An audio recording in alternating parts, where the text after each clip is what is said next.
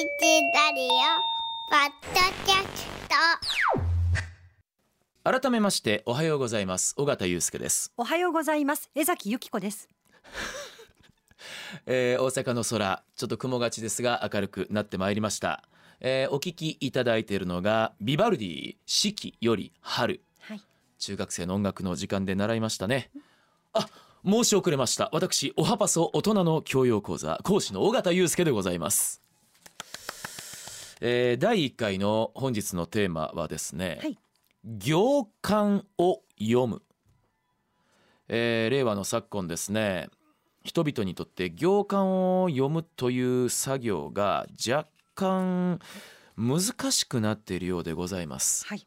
そこで明治大学文学部教授の斉藤隆先生の大人の読解力を鍛えるこちら幻冬写真書から出されているんですけれども、えー大人の読解力を鍛えるをテクストに行間を読む講座を進めてまいります。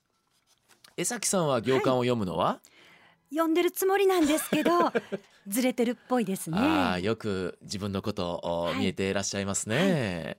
えーというわけでですね行間を読む、えー私で言うと8つ離れた兄そこからの年子、まあ、私からすると7つ離れた姉でドーンと空いた3番目次男という家庭環境だったんですけれどもね、幼い頃にねその兄であったり姉がね母に詰問されたりしてその受け答えで、うん、罰の軽い思い慶長が変わってくるのを何度となく見るわけですよ。じゃああやっぱりこういうふうに答えたらあかんのかえ正解は何？とかねそういうふうにこう汲み取る作業繰り返してたわけです。ええ小さい頃のこれはある意味トレーニングですよね、はい。えーで会社に入りました。じゃあ30年前です。当時は先輩の働きぶりからその背中から技術を盗め嗅ぎ取れ。ノーマニュアルの時代です。はい。今だったらね、えーちゃんとこうマニュアル化してそんな時代じゃなくなってると思いますけれどもまあそういう生き様でした。ですからまあ鍛えられたんだとは思います。はい。でもそんなこと言いながら私も抜けてるところたくさんあるんですよ。でもなんかこう行間を嗅ぎ取ろう読み取ろうっていうような動きはしちゃいますよね我々ね。それちょっと末っ子というか下の人はそれあります。かもし私もれません。姉がいたんでわかります。でしょう。それとはいかその時代感ね、はい。うん、で、えーもう行間を読む連続ですわ結局小さい頃から今に至るまでね。しかし行間を読まない読まなくていいというビジネス作法。まあこれは何かというと行き違いが生じないように文面通りの受け止め。うん。ねその中でのやり取りしててちょっと齟齬が起きたら大変でしょ？そういうビジネス作法もある中改めて行間を読むとはどういうことかを今朝は考えてまいりましょう。はい。あのーこの斉藤さ隆さんはですねテレビ番組のコメンテーターでも活躍されてまして、えー例えば声に出して読みたい日本語でブレイクされた方なんですが、はいこの斉藤隆さんの「幻冬写新書大人の読解力を鍛える」の中に行間を読む力という項目があるんですよ。まずそもそも行間を読むとは何なのかという話ですよね。言葉や文章で直接的には表現されていないちょっと待って拍手に笑えた。すいませんちょっとだけ拍手まで入ってた、はい。BGM に。はい。すいませんもう一度やり直させてください、言葉や文章で直接的には表現されていない真意や心情を感じ取ることを行間を読むと言います。はい。えー例えば書き手や話し手による表現の省略を読み手側や聞き手側が補って理解することとも言えるでしょう。うんまあこれ大きなあの皆さんあの乖離はないんじゃないかと思います。はい。ね。行間を読む、えー直接表現されていない真意や心情を感じ取ること。ね、えーそんな表現省略すんなよと思われる方もいらっしゃるでしょう。ちゃんと言うてくれよと。でもないですか？人間関係でもね。うん。例えば江崎さんもあのー某飲料関係はの社会人踏まれて今に至ってますけれども、はい。職場ベースでね。例えばですよ、えー部長がいますね部長がうん夕方5時過ぎぐらいにですね独り言言うわけですよ。よし今日は残業して頑張るぞとかでこうやってぐるぐる肩回してるわけですよ。はい聞こえるわけですよ部下部員は。うんじゃあ5時半ぐらいに「お疲れっす」って帰れますか？私もちょっと残った方がいいかなとか思っちゃいますよね。なん下手したらそんなあからさまに言わずとも部長がずっと席に座り続けてデスクに座り続けててもあの帰りにくい風潮だったりとかもありますよね。うんでも考えてくださいよ。部長が「よし俺は今日は残業して頑張るぞ」って言ってるのになんで部下までそんな気分になるんだろう。やっぱそれは行間読んでるんじゃない、うん。とかね。えーあと例えば家庭でもですよ、あのご飯炊いといたよって言われたとしましょう。ご飯炊く？えおかずはとえ他のおかずは私が作るってことかな？とかね。そそれならそう言うてやみたいなね。そうじゃない場合もあるんですよ。ーでもありますねそれね。うん。いやご飯作ったよ、作っとくよとか言ったらご飯作っとくっておかずも込みって感じせえへん？でもご飯炊いといたよって言われると、えご飯炊くだけに特化してるからこれ難しいね。それじゃあ LINE で「えご飯だけ炊いといたってこと?」って聞くのもなんか なんかこれよくない返しじゃない？今ちょっと待って。あのちょっと今 あのガラスの向こうのおっちゃん勢笑ってたけどあのかぶちゃんが嫌な顔して首横に振ってた。そういうことなんですよ。いやそんなん書きませんで聞きませんで。はい。ええ。でもまあ真に受けてね別にしてしまってなんかちょっと良くないこと起こりそうじゃない、ううん。ん、まあいずれもちゃんとしたリアクションができなければつまり行間を読めていなければちょっとうん小競り合い揉める可能性がある言葉ですよね。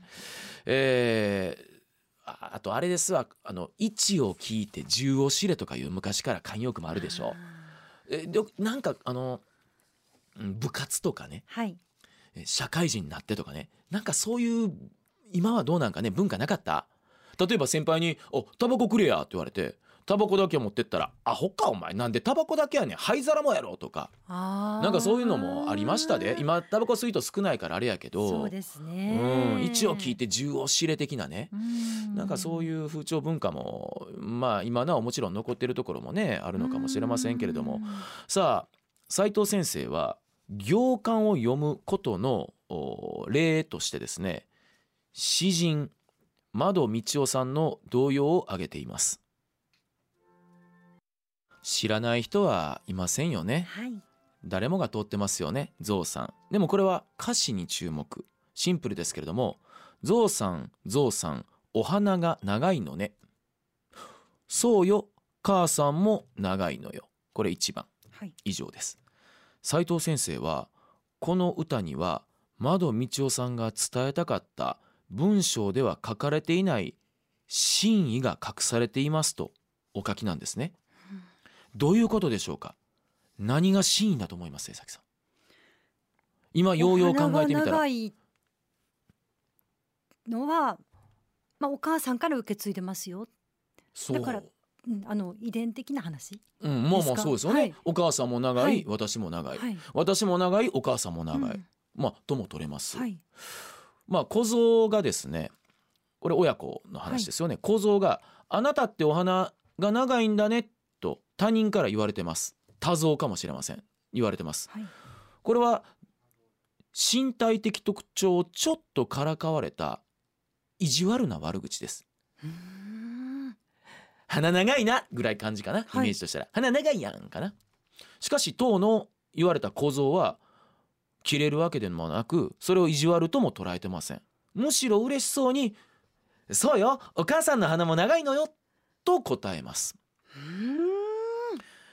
つまり窓道夫さんご自身はですね自分の身体的特徴を何者にも変え難い大切な個性と捉えて自分が自分であることに自信を持って生きることは素晴らしいという思いを込めているのですちょっと世界に一つだけの花の世界観にもねはい。後平成に通じていくんですけれどもこれ今の時代でも特にほら、うん。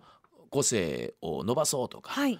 言われている。それをもうこんな昔の時から窓道夫さんは捉えてて言ってて。はい。でねもこの言い方って誰も傷つけないし、うん。でもすごくなんか優しいし、うん。あのいい切り返しですよね。まあ、つまり歌詞通りに「ああ、はい。お母さんも鼻が長いんだね」と呼んでいる場合ではないといや別にそうとっても別にはい間違いでもないんですよ。でもあのなぜ「そうよ母さんも長いのよ」とこの子は言っているのかそのシーンを読みましょうという、まあ、これあのゾウさんの行間です。そのことに気づくことが行間を読む、えーこれは歌でも会話でも文章でも同じです。はい。特に詩なんてねあのーこれはこれこれこういうことでなんていうのじゃないのが詩ですから一番行間を読む最たるものかもしれませんよね。はい。説明はないですもんね。そうこれってねほら例えば私最近本とか映画今年見ようと思ってるんですっていう本にしてもそうだし小説とかにしてもえ映画とかでもそうですよねあのその中からえー君たちはどう感じるのかだと思うんでねだから知らず知らずにそういう特にこういう芸術ものとかはね行間あと絵もそうですよね、はい。この絵は何をとかねその人それぞれのこうアンテナ感じ方で読んでいくっていうね、知らず知らずに芸術の世界ではそういうことが行われていると。さあ続いて次も歌なんですけれどもこちらを聞いていただきましょう、えーこちらも皆さんご存知かな？1972年三河健一さんの大ヒット曲「さそり座の女」です。はい。この歌にも省略されている部分がありましてねつまり行間になってくるんですがはい。それは今も聞いていただきました歌詞の冒頭にあります。いいえ、私はさそり座の女。江崎さん、いきなりいいえから始まりますもんね。よくよく考えたら。他の星座ですかって聞かれた後の返しから始まってるイメージですか？あ、そう、これもだから取りよういろいろあるんですけども、ねはいようよう考えたら冒頭からいいえ、私はさそり座の女。いきなりいいえから始まるって。だっていいえって返事ですやん。そうですね。まあイエスかノーイエスはノーのノーですもんね、うん。だからその前に間違いなく何に対していいえって言うてるの？ってことですやん。はい。何かが絶対ありますもんね、いやノー。その行間でございます。これも。さあ皆さん考えてください。シンキングタイムここはリスナーの皆さんも今考えてもらってると思います。江崎さんも考えてくださいね、うん。え今な何々座ですかっていうふうにはい。の質問のいただきましたけどね。答えかなと思いました。もっぺん言いますよ、はい。いいえ私はさそり座の女。沖の住むまで笑うがいいわ。あなたは遊びのつもりでも地獄の果てまでついてゆく。思い込んだら命命命がけよそうよ私はさそり座の女。ここね。はい。さそりの星は一途な星よ。でまた2番「いいえ私は」ってこう続いていくんですけれどもね。江崎さんどうです？えーっとまずもって先ほどね「あなた何々座ですか？い。やさすいやいや私いいえさそり座の女です」っていうのが一つ、はい。うん。もうそれいや思います？そのえー、私業界読む力ないのかな？それかなと思いました。そういう。ねいやこんなん、うんあの本当世界観やから正解、本当の正解不正解はねちょっと置いといてって話になるんですけど、はいうんうんで私もねはい。これに関してはもうノーシンキングでもう三河健一さんが出てきてもうモノマネの方に意識いってたからここまで考えたことそういやなかったよなと思って、うん、もう今曲だけ聴いてても三河さんがずっと頭に入ってきててね、でもよくよく歌詞考えると確かにそうやなと。いいえって最初につく歌詞ってねほとんどないですよね。うん普通ないやだからまあこれはだから歌詞の世界観であの引きつけるための手法でもあると思うんですよ。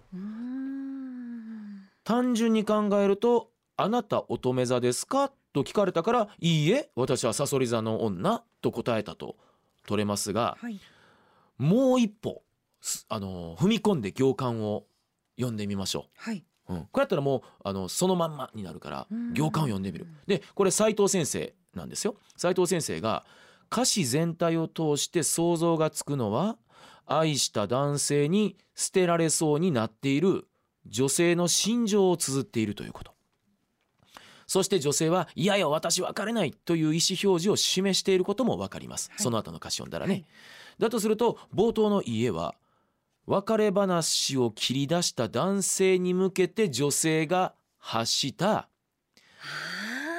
私はそんなことを言われて素直に別れてあげるような都合のいい女じゃないという意味でのいいえと取れるでしょうとおっしゃいます。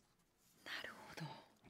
まあ、つまりさそり座の女の家の前には男と女の葛藤が渦巻いていたということでなんとなくのなんとなくのこの歌詞を読んでるとあの男の方はちょっと軽い気持ちというか遊びとは言いませんが、うん。ね、この女性とお付き合いしてた、はい。でもうーんということでお別れしようと思ったら私はそんな女じゃないのよっていうことでちょっとこうねあのサソリのイメージとも相まってプスーなのかバザクーなのか知らないけれども、うん。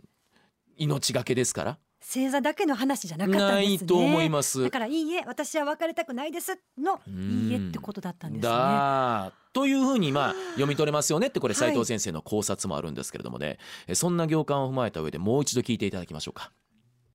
まあつまりですけれども、この男はあー行間とも言えるし読めてなかったんでしょうね。その人を。うん。